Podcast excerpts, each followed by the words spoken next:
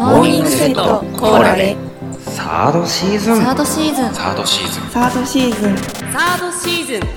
おはようございます。モーニングセットコーラで火曜日担当のヨッシーでございます。皆様、クリスマスはいかがお過ごしでしたでしょうか？本日は12月26日ということでですね、日本ではあまり知られてないかもしれませんが、オーストラリアではですね、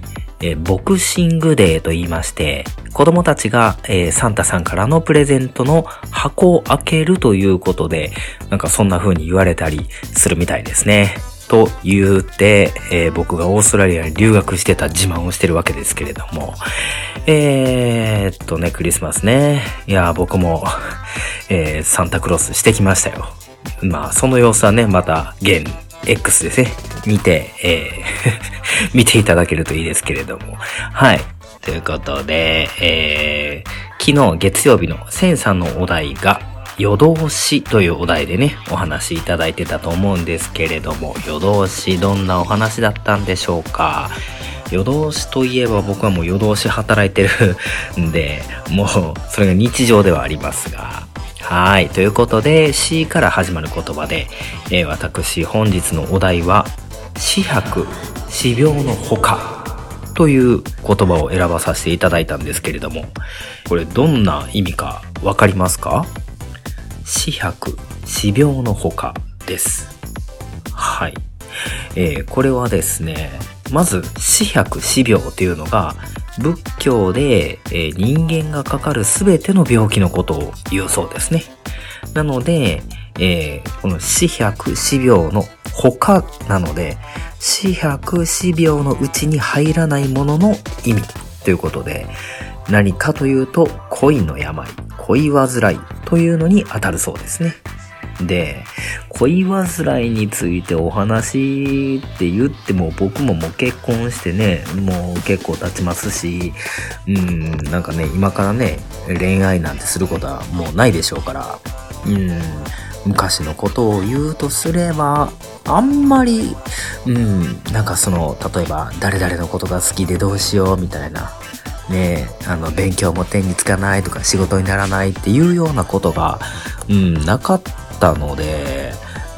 あんまり恋を患った記憶はないんですけれども、一個だけね、お話をさせていただくとすればですね、僕幼稚園の時に好きな子がいたんですよ。幼稚園の時、僕はスイミング教室に通ってまして、で、スイミング教室から帰ってくる時、晩ご飯とか食べて帰ってきたのがすごい遅かったんですけど、うちのお母さんとね。で、家に帰ってきたらですね、なんとその僕が好きだったことを、その子のお母さんが僕の家の玄関の前に立ってまして、で、何やろうと思って、何かな、なんか悪いことしたかなと思ったら、なんとバレンタインのチョコレートを渡しに来てくれてたらしいんですよ。で、その子に対してすごいなんか好き好きアピールとかしてたわけでもないのに、そうやってもらえたんですね。で、いや、それがすごい嬉しくて、で、その子と同じ小学校だったんですよ。だけど、1年生でもうクラスが全然違うところに行ってしまって、なんかね、喋ることもなく、住んでる家もちょっとだけ離れてたもんですから、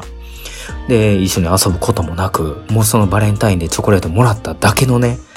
関係になってしまって、いやー、クラスが離れて寂しいなと思ってたところですね、僕は小学校3年生、4年生と千葉に引っ越すんですけど、で、5年生になってまた1年生と同じ学校に戻ってくるんですよね。で、そこで5年生で、なんとその幼稚園の頃、その好きだったチョコレートくれた子と同じクラスになったんですよ。で、いや、そこでね、何かロマンスが生まれるかと思ったんですが、僕はすごい意識してたんですけど、全然なんかそんなこともなくですね、2年間が終わってしまい、僕はその間に全然違う女の子と付き合ったりしたんですけど、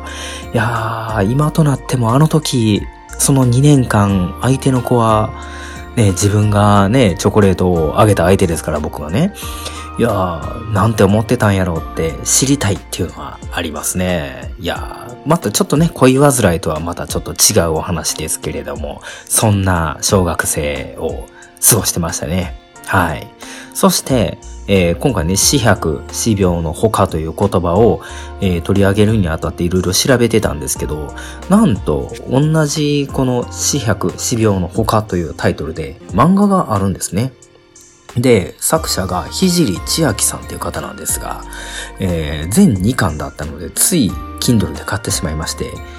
読んでしまいました。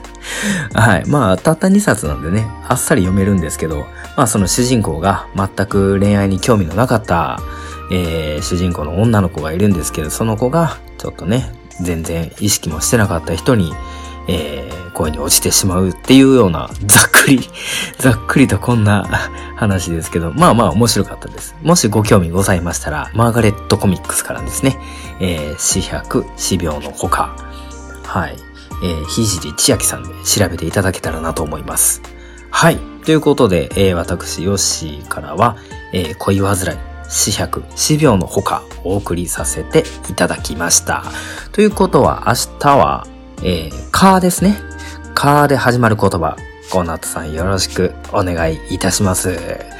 はい。ということでね、いやー、恋煩いいいなー。なんかね、もう結婚してしばらく経つと、もうなんか、恋愛とかそんなんね、言うてられへんぐらい、ちょっと目まぐるしい日常でして、まあ双子もいますしね。いやー、もうなんか、こう、そういう話を聞くと、羨ましいなーって思ったりしますね。まさに今ね、自分の会社の後輩がね、その、付き合ってる彼女と、なんか結婚するやなんや言うて、なんかこう、ワクワクしてる毎日を過ごしてるのが羨ましいなーなんて思ったりしてます。はい。ということで、火曜日担当ヨッシーがお送りいたしました。今日も元気にいってらっしゃいませ。